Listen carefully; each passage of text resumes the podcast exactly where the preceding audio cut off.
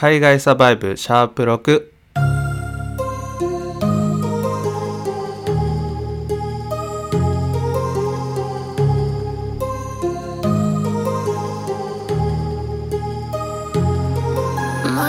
どうも皆さんこんにちは。海外サバイブ第6回目の放送になります。はいということで、えー、第6回目ですね、えー、まあ先日もですねちょっとお知らせしたように、えー、YouTube でのですねあの動画とともに、え放送しているチャンネルの方の、え解説もあのお知らせしました通り解説しましてえー、ぜひね、皆さん、あの、チェックしていただきたいんですけど、まあ、そちらの方のね、えー、投稿も、えー、これからも続けていこうかなというふうに今の段階ではね、思っているので、まあね、えー、まあ、末長く、えー、お付き合いしていただければというふうに思いますし、まあ、この、ポッドキャストもそうなんですけど、まあ、おのおのね、えー、ポッドキャストプラットフォームで、えー、聞いていただいている方多いと思うんですが、ぜひ、まあ、サブスクリプション登録とかね、えー、まあ、レビューとかもしていただければいいなっていうふうに思うのでね、ぜひそちらの方もお願いします。はい。でですね、まあ、こちらの、まあ、現地のカナダの今の状況なんですけど、えっとまあ、先日もお話ししたようにヒートウェーブ、まあ、ヒートドームみたいなねこの異常気象の現象が、あのー、まあ、先週末の方くらいから、ま、ピークがありましてでその時にまあ、あの僕が住んでるところら辺では37度8度ぐらいまで日中は上がったんですけどまああの他の場所でもっとひどいところだと、え、45度とかそれくらいのね、あのー、気温になってるところが結構たくさんあったみたいですごく、まあ、大きなニュースにもなってましたしあのそれぐらいね、あの歴史的なことだったみたいで、あの結構ねいっぱい、まあ、あの記録が塗り替えられたっていう最多気温のね、え、記録が塗り替えられたっていうねニュースをねあの目にしてまああのー、この夏がね僕の最初のこっちでの最初の夏なので、えー、これをね知ってしまうとあのーまたねきっと来年とかでまたヒートウェーブが来るんじゃないかとかあの 思ってしまいそうなんですけどまあ多分そういうことはないんじゃないかなっていうふうに思うぐらいあの現地のねあの方々もすごいびっくりしてましたし結構大々的なあのニュースでねあの結構何人かの方はそれにあの関連づいたあのことでね結構体調不良だったりという方もすごい多かったみたいでそれぐらい結構本当に危ないぐらいの気温があの出ててで、まあ、僕もねその時はもうほんと外に出ないようにあの室内まあ室内もねすっごい暑いんですけどそれでもあの結構気をつけてねはい過ごしてました。まあ、日本はね結構まだ梅雨明けたばっかりとか明ける前とかでまあね20あの25度とかまあ、30度にあんまりいかないっていうね気温も続いてるかと思うんですけどカナダもですねあのヒートウェーブがまあ一応一段階あの一段階というか、まあ、通り過ぎたみたいで今あの東の方にねあの向かっていってるみたいなんですけど、まあ、今はね、まあ、元通りというかあの過ごしやすい気温に戻ってまあね結構あのみんなあみんな一安心してる感じかなっていうふうに、はい、思います。はいということで、まあ、そんな感じでね、あの、これからも夏になっていくのでね、その辺のこともぜひね、えー、このポッドキャストで喋っていけたらいいなっていうふうに思います。はい。えー、それではですね、えー、まず最初のコーナーからいきましょう。今日のリードル。はい、ということで、えー、今日のリードルではですね、えー、まあ、英語圏のなぞなぞを解くことによって、まあ、英語を学びつつ頭を柔らかくしようというふうな、えー、コーナーになってます。ぜひね、えー、ちょっとまあ難しいかもしれませんが、頑張って、えー、答えにたどり着けるようにしてください。ではですね、え今日の問題を、え読み上げたいというふうに思います、え今日の問題はこちらになります。What question can you never answer yes to? はい、もう一度いきますね。What question can you never answer yes to? です。はい、今回のまあ問題はですね、ちょっとまあ和訳しても、あのまあ問題ないかなっていうふうにあの思うので、ちょっとね、あの和訳して、あの伝えるあお伝えするとですねまああの英語をねあの聞き取りとかあの読み取り頑張っているよっていう方はね今あのご自身でちょっと和訳を作ってみてはいください。で、えー、この問題の、まあ、訳がですね、えー、まああなたがイエスと答えあの絶対に答えられない、まあ、問題は何でしょうっていうあのなぞなぞになってますはいまあね、あのー、この問題、まあ日本語でも英語でも、まあどちらにしても、まあ、ちょっと難しいかなっていうふうに思うんですけど、まあ頭をひねって、あのー、考えてみてください。はい。今日の問題は、What question can you never answer yes to? です。はい、ということでですね、まあ、答えと、まあ、その答えの理由とかはですね、この次のコーナーのえー、後に発表させていただくので、それまでに頑張って、えー、答えにたどり着いてみてください。はい、というわけでですね、えー、次のコーナーに、えー、参りたいと思います。今日の小話。はい、えー、今日の小話ではですね、えー、僕が現地で過ごしていて感じたことだったり僕のま経験談だったりとかいろんな話をですね、えー、しているコーナーになります。でですね、まあ、今日お話しするのがですねあのまあ、先日ちょっと、まあよあの外をですねあの歩いていたんですね、ま、スーパーとか買い物をしに行って。でまああのー、その外を歩いて歩道を歩いてたんですけど前からねあの結構小柄でちょっとあの小太りのあのおばあさんかながこう歩いてきてなんか何言ってたか分かんないんですけど僕にねこう話しかけてきたんですね。でまあその最初はうんあんまり何言ってるか正直分かんなくて、まあ、僕のね英語のこの聞き取り能力もあんまり高くないですし、まあね、そのおばあさんもね、うん、あんまりなんかろれつが回ってない感じでちょっとなんかあの何て言うんですかね不気味かなっていうか、うん、ちょっとおかしいなっていう感じはまああの多少してたんですね。で、まあ、よく見たらもう歯も何本かないしちょっとこうなんでしょうね。清潔な感じとはちょっと程遠いようなあのー、感じででまあ一応こうなんて言ってるか聞き取ろうと思ってあの、まあ、どうしたの？みたいにこう聞いてたんですね。であのー、そして聞いてみるとまあなんかあのー、食べ物食べたいと。でえー、で、まあ、僕のこの聞き取り能力というかあのその理解力が、まあ、あの足りてなくてまあなんかどっかのお店を探してるのかなっていうふうに思ったんですねそのその時。で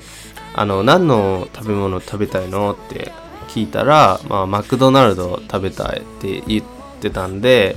で、まあ、そこの道沿い結構大通りだったんですけどその道沿いのあの先の方にですね、まあ、マックがあるっていうの知ってたんであじゃああのまっすぐ行けば着くよっていう風にあの一応言ったんですね。でまあそしたら、まあ、その女の、まあ、女性のおばさんがあのお金ないないわっていう風に言ってそれを聞いてあそういうことなんだっていう風にあの分かったんですね。でまあこれは、まあ、日本だとまあないことだと思うし僕もこっちに来て初めてそういう方にあの話しかけられたんですけどうんまあこれも大きな違いかなっていうふうには思うんですけど、まあ、やっぱりねあの日本よりもこの何でしょうねそういう風な人に話しかけられる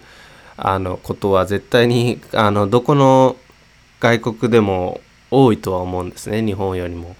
でまあそれがまあいい悪いはまあ別としてそういうねあのー、時にどう対処したらいいかみたいなのをねいろいろまあ考えていかなきゃいけないなっていうかうんなかなかねそういうの結構最初は結構びっくりしてしまうね方もいると思うんですけどまあそれは住む時にしろ、まあ、旅行でどっか違う国に行く時にしろ同じことだと思うんですけど、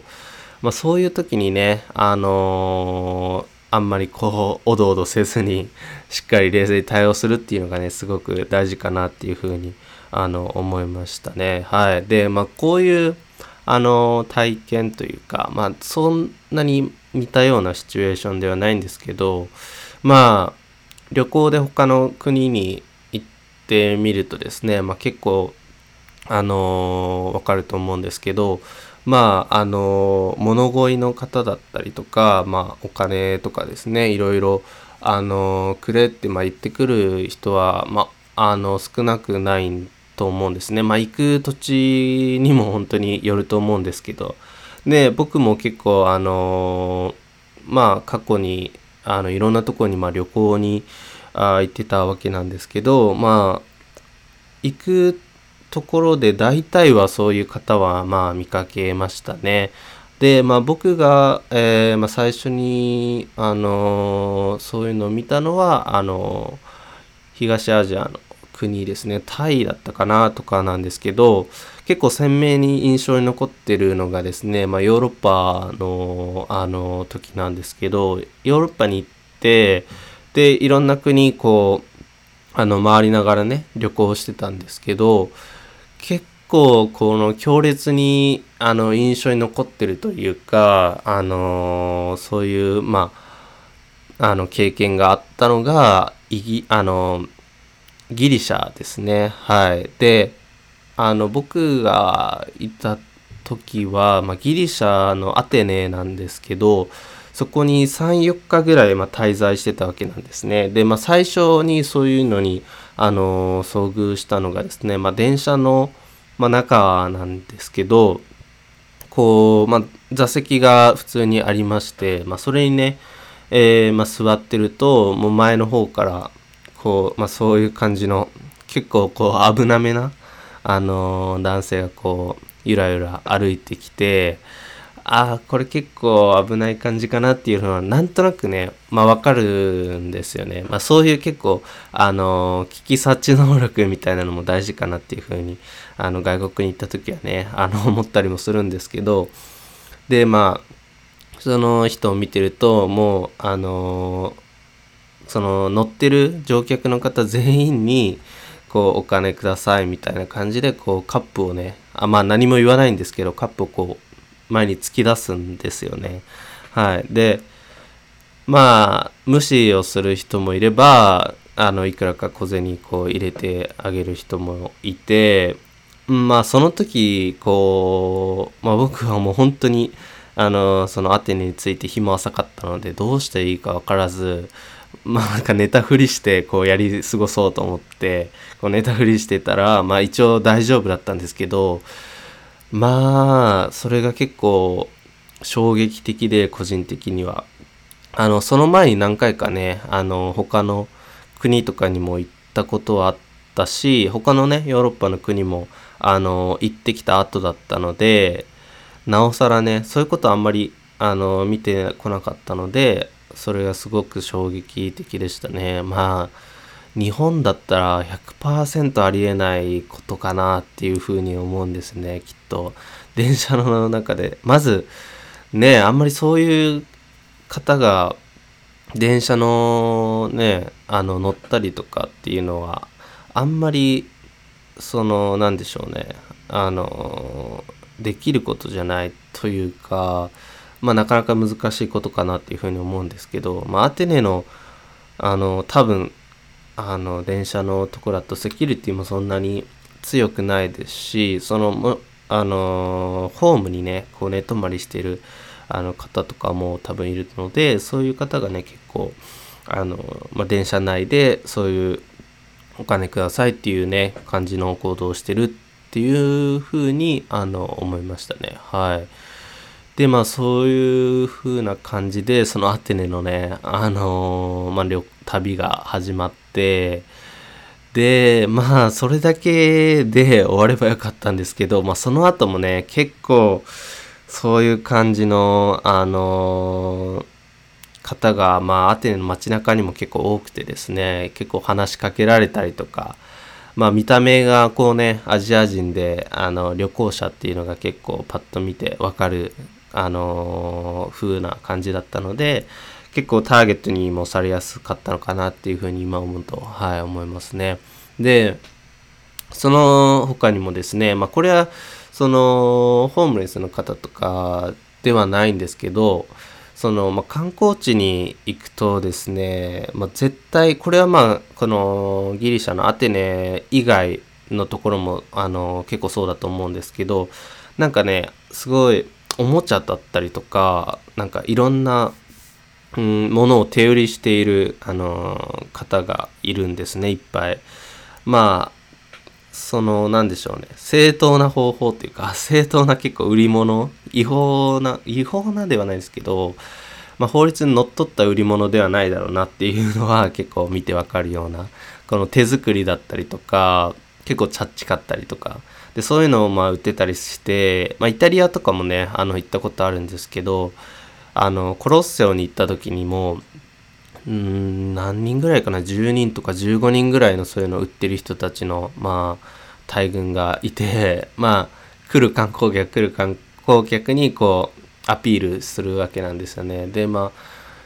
まあ、そういう人たち、まあ、そんなに押し付けるわけでもないんですけど、あの、どうってこう、声かけてくるみたいな、そういうのもあって、それも、あの、結構、あの、日本とはね、違うなっていうふうに。まあ、日本の観光地でそういう方はね、まあ、いないと思うんですけど、そういうのは、まあ、イタリアの観光地もそうですし、まあ、そのアテネのね、あの、観光地に行った時にも、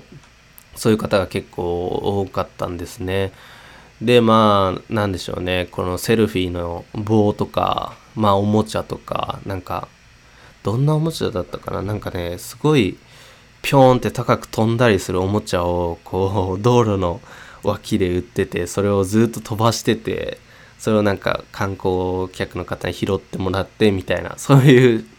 この商売方法で売ってたりもしてて、はあ、うん、すごくあの衝撃を受けた記憶がありますね。で、まあ、それに関連して、その街中でもね、そういう人がアテネにはいたんですよね。あん、あんまりこの街中で、あの、普通の観光地じゃない、なんか通りとかでそういうのやってるのあんまり、あの、経験なかったんですけど、そのアテネだけは、あの、そういう人が結構いて、で、まあ僕と、あの、もう一人友達とね、その旅行してたんですけど、あの、まあそのアテネの観光地から帰る途中に、その、うん、結構なおばさんかな、でもガリガリのおばさんのが、あのなんか、カーネーション、バラ一本のカーネーションをめちゃくちゃあのたくさん抱えて、それをね、すごい売ってたんですよね道中あの街中で。で、まあ、道あの歩道のこう歩いてくる人全員にこう押し付ける感じでバラを売ってるんですね。でまあ僕たちもこう近づいていってというかまあそのね普通に歩いてたんですけどでまあその人の前を通る時にまあねなるべくこう目合わさないようにしようと思ってこう早足で歩いてたんですけどまあ友達がですね多分目合っちゃったか、多分、向こうにこう目つけられたかで、すごいこう、あの、そのバラの花をですね、こう胸に押し付けられて、こう買ってくれ買ってくれみたいな感じで、あの、言われてたんですね。で、まあ、ここまでだったら結構他のね、観光地とか、あの、旅行先とかでもあった、あの、ことなので、まあまあまあ無視して、あの、やり過ごそうと思って、まあその友達もね、こう、相手にせずにこうちょっと早足で歩いてたんですけど、まあ、その方がですねすっごい、まあ、しつこくてもう50メートルぐらいずっとついてきてバラをこうずっと胸にあの押し当てられてるんですよね。でそれって、まあ、なかなか経験したことなくて、まあ、そのなんでしょうね。先ほども言ったような、まあ、電車の中での、まあ、カップとかお金ちょうだいのカップだったりとかその観光地で物を売ってる人でもそこまで、うん、しつこい人っていうのはあんまり、あのー、いなかったのでそれがまずうわこんなについてくるんだっていうね。そのそれはもうなんかそこをこの 50m ぐらいついてこられるとその恐怖感に変わってくるんですよね。もうどこまでついてくるんだっていう。で、これちょっとやばいなっていうこのアイコンタクトを友達として、あのー、もうちょっと小走りな感じでこう逃げようとしたんですね。で、そしたらもう最後に、その結構なあのガリガリのおばちゃんなんですけど、すごい強烈なローキックをその友達にこうバーンって浴びせたんですよね。で、いやもうそれにちょっとびっくりしちゃって、もうそれで、あ、もうやばいと思って、もう本当にダッシュでお二人とも逃げたんで、そっからはもうついてこなかったですけど、いや、そこまでするもんなんだっていうふうには、すごい、あの、思いましたね。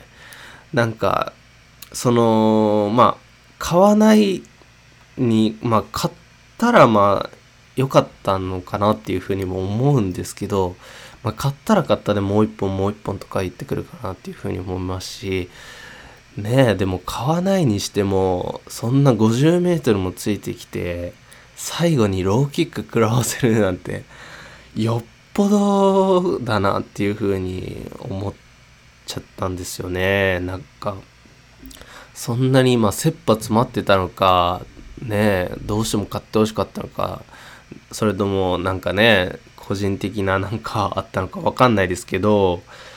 うん、それはさすがに本当にびっくりしてちょっと怖い、あのー、経験でしたね。まあそっからはね、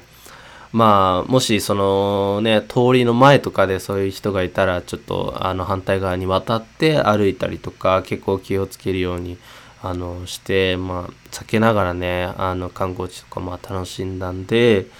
まあそれよりひどいことにはね、まああの経験はないんですけど、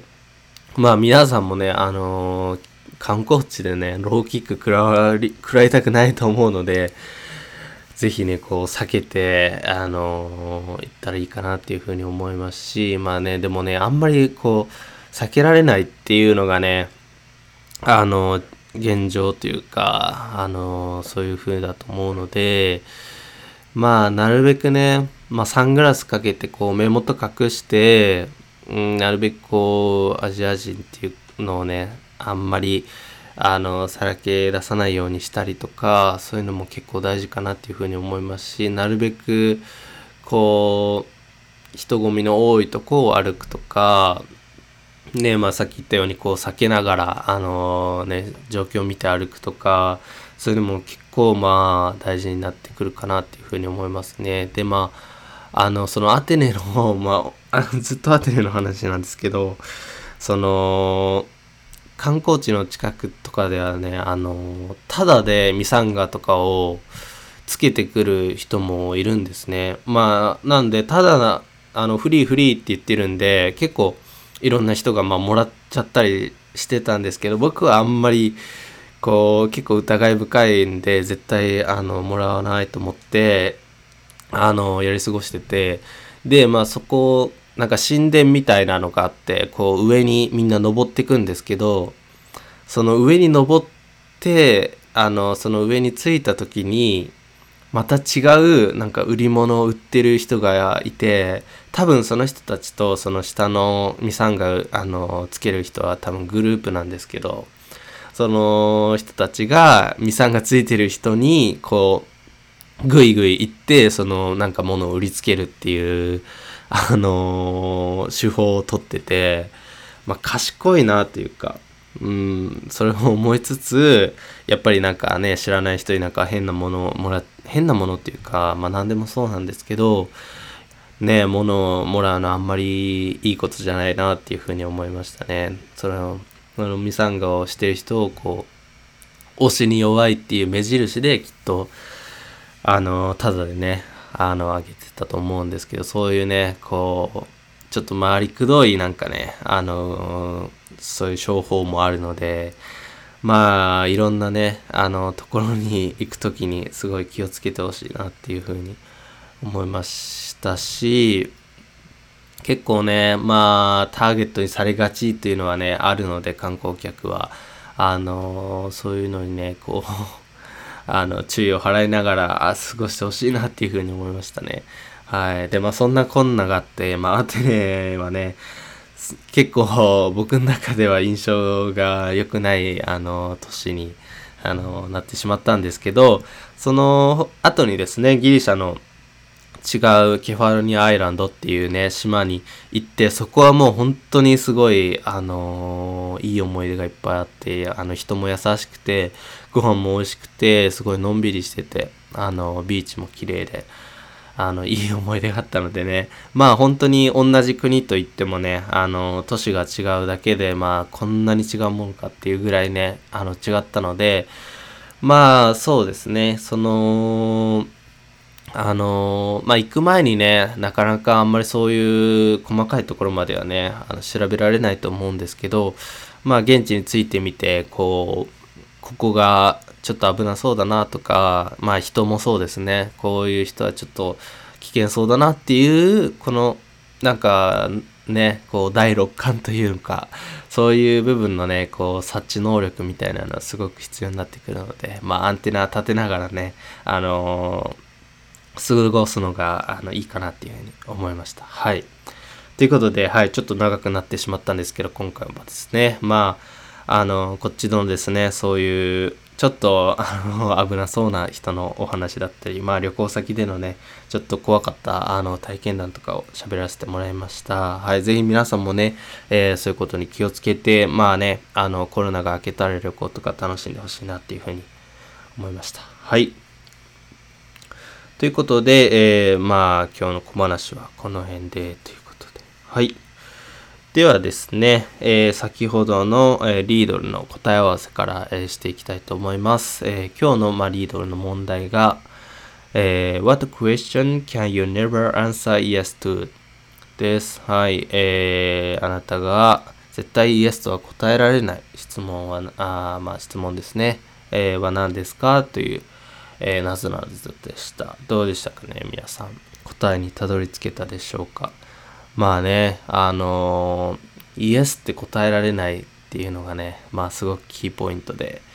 これ、僕個人的に結構考えてたんですけど、なかなか答えにたどり着けず、あの、ギブアップしてしまいました。はい。で、えー、答えですね。えー、答えがこちらになります。Are you asleep yet? です。はい。これ、まあ、和訳すると、まあ、あなたは寝てる状態ですか？っていう、あなた寝てますか？っていうね、あの、もう寝てますか？っていう質問に、えー、なるんですけど、これにまあ、イエスって答えられる人は、まあ、いないですよね。はい。寝てる状態なので。すごい面白い問題だなっていうふうに思いましたね。で、この asleep っていうのが、まあ、あのまあ、寝ているっていう形容詞のね、あの単語で yet っていうのが、もうっていうね、あのあの、意味なんですけど、それが、あの組み合わさって、えー、なってきてますね。この、まあ、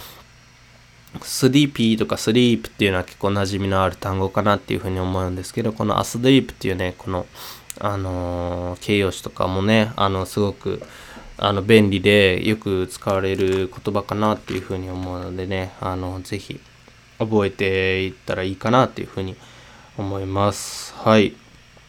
ということで、えー、どうでしたかね？今回のリードル答えにたどり着きましたかね？今回結構難しかったかなっていうふうに思うので、えー、ぜひね次回の問題にも頑張ってほしいなっていうふうに思います。はい。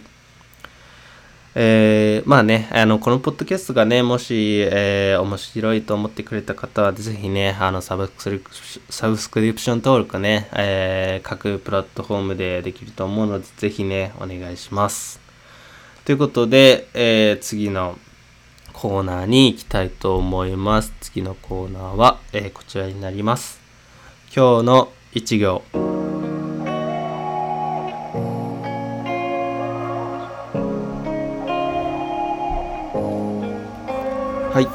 え、今日の一行ではですね、えー、読書が好きで、え、いろんな本をね借りたり買ったりして読んでいる僕がですね、え心に残った一行を、え紹介しているコーナーになります。で、えまあ今日ね、え紹介する本というか、え抜粋する本がですね、えこちらですねスペンサー・ジョンソンさんの、え著書で、Who Moved My Cheese っていう、えー、要所ですね、になるんですね。まあ、この本すごく結構あの有名で、日本でも、あのー、結構読まれてる本だと思うんですけど、まあ、あのー、全体的には、あの変化に、あの適応することのまあ必要性とか、まあ、大事さ重要性とかそういうのをねこう書いてる本になってるんですけどまあこのタイトルはね Who, Who moved my cheese って、まあ、僕のチーズを動かしたの誰っていうのでねその変化とか、あのそういうね柔軟性みたいなこととは、まあ、かけ離れている感じなんですけどこの、まあ、チーズを、まあ、あの使って、まあ、ネズミと、まあ、人の、まあ、ちょっとした物語なんですけどそこからこういろんなことがあの学べる本になっててすごくねあのー要所なんですけどすごく読みやすいですしこの多分翻訳もねあの出てると思うのであのぜひねあの手に取って読んでみてほしいなっていうふうに思いますしこの変化にあの対応する、まあ、変化にね臨機応変にあのフィットしていくっていうのはねすごく今の時期タイムリーな内容かなっていうふうにも思うのでぜひ読んでほしいなっていうふうに思います。ではい。で今回の1行がですねあのー、こちらになります。ちょっと長いんですが読みますね。Things change and they're never same again. This look like one of those times That's life Life moves on. ですはいちょっとまあ1行ではなくてですね、まあ、3行ぐらいに今回ちょっとなってるんですけど、はい、ちょっともう一回読みますね。Things change and they're never same again. This looks like one of those times. That's life. Life moves on. です。まあ、この文がね、結構あのー、この本のあの一番大事な部分をね、こう言ってると言っても過言ではないぐらい表してる文かなっていうふうに思うんですけど、まあ意味としては、あの、すべての物事は変わるんだと。絶対同じになることはない。っていうふうなことを言っていてまああのそれが人生だその絶対にあの同じことは起こらないっていうのが人生あじまあ人生はねこう進んでいくもんなんだよっていうふうなことを、まあ、言ってるんですけどまああのねまあみんなこう分かってることなんですけどやっぱりあのどうにかねこうあんまりこう、なんていうんですかね、意識してないところだったりとか、もあるんじゃないかなっていうふうに思いますね。この、やっぱり、あの、コロナとかもね、こう、蔓延していって、まあや、どっかで、まあ、すぐ元に戻るだろうなとか、絶対前の生活にも、あのね、戻れるだろう、みたいなね、この、ちょっとしたやっぱり気持ちがねどっかにあると思うんですけどまあそうはならないと。まあこの本とこの本ではまあそういうことはまあ全てのことは変わっていくもんだからやっぱりねこう今収束しつつあると思いますけどやっぱり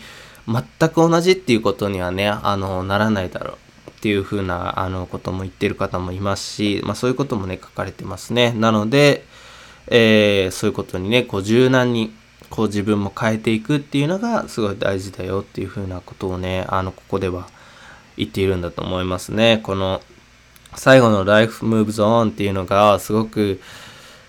あの、短いですけど、インパクトのあるこの言葉かなっていうふうに思いますね。やっぱり、あの、人生どんどん進んでいくもんで、こういろんなものがね、あの、変わっていくから、それにこう、追いついてというかねそういうのをかちゃんと認識した上であの生きていかないとねっていうふうなこともあの言ってますねはい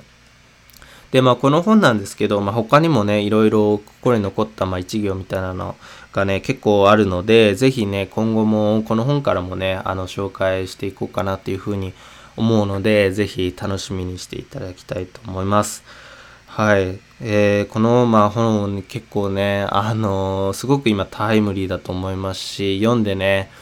うん、生きていくこうスタンスが変わる方も多いんじゃないかなってぐらい、この影響力のある、えー、本だと思うので、ぜひね、あの、チェックしてみてください。はい、ということで、えー、今回はですね、えー、スペンサー・ジョンソンさんの Who Moved My Cheese から、えー、1行、あ、3行ですね、えー、厳密には抜粋してご紹介しました。はい、どうだったでしょうか。はい、ということで、えー、続いてのコーナーに行きたいと思います。次のコーナーはこちらになります。今日のリリック。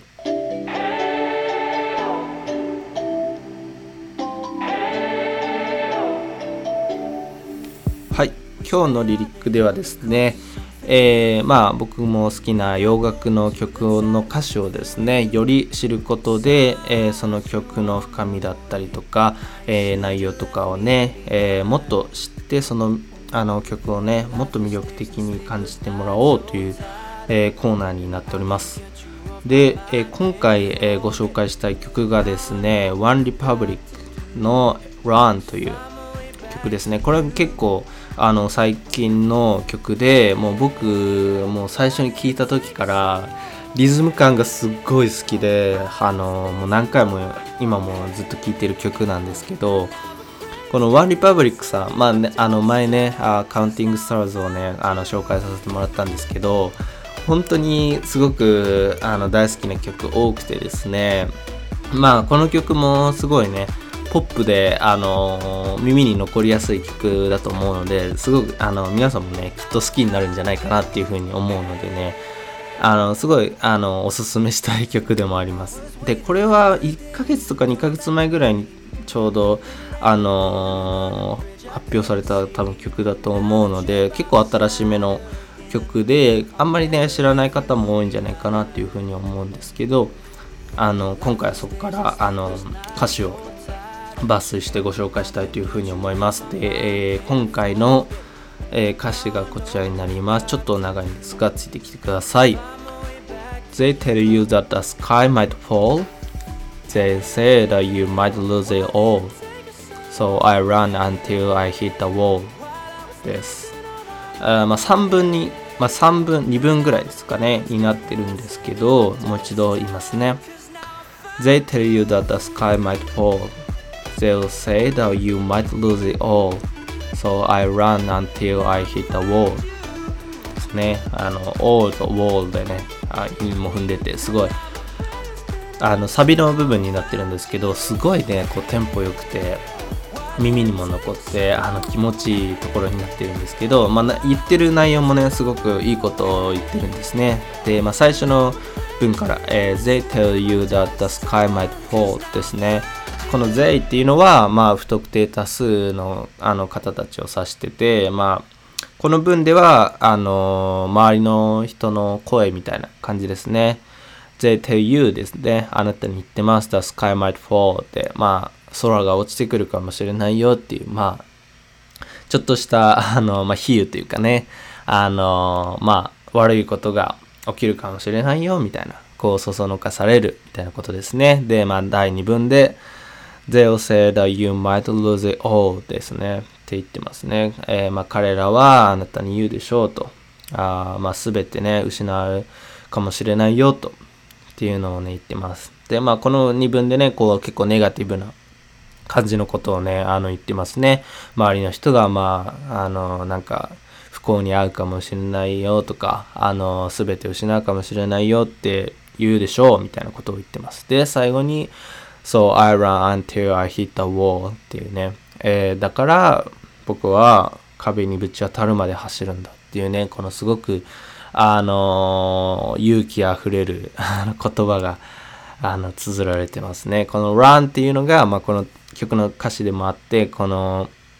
あの、曲の中ですごい大事なポイントで、その、このランがね、すごい何回も繰り返されるあの部分とかもあって、それがね、すごい耳に残って、あの、いい曲だなっていうふうに思いますし、この内容的にもね、すごく勇気づけられる歌だなっていうふうに思いましたし、この、やっぱり周りからね、いろんな声が聞こえると思うんですけど、そういうのを、まあ、気にせずね、あのー、そういうことに、まあ、あの、負けるんじゃなくて、実際にね、あの、壁にぶつかるまで走るっていうのがすごく、あの、いいなっていうふうに個人的に思いましたね。やっぱり、周りのこと、あの、声とかにね、すごく影響されて、自分がまだ壁にぶつかってないのに、こうね、なんかギブアップしちゃったりとかそういうのもね、あの経験あるんじゃないかなっていうふうに皆さん思うんですけどやっぱり壁にぶつかるまで走るっていうのがね、あのすごく勇気づけられる部分かなっていうふうに思いますね。はい。で、この曲、他のね、あの部分とかの、この歌詞の内容もすごくね、あの勇気づけられますし、うん、あの結構ね、いろいろ比喩とかもできあの出てきたりとかあって、まあ、曲のテンポもそうですし韻を踏んでるとことかもそうですしすごく耳に残って、うん、こう口ずさみたくなる歌だなっていうふうに個人的に思うので是非ねあの聴いてほしいなっていうふうに思いました。はいということで、今回のリリックはですね、えー、ワンリパブリックさんの Run という歌から、抜粋させていただきました。どうだったでしょうか？はい。そしてですね、えーえー、続いては、えー、エンディングになります。はい。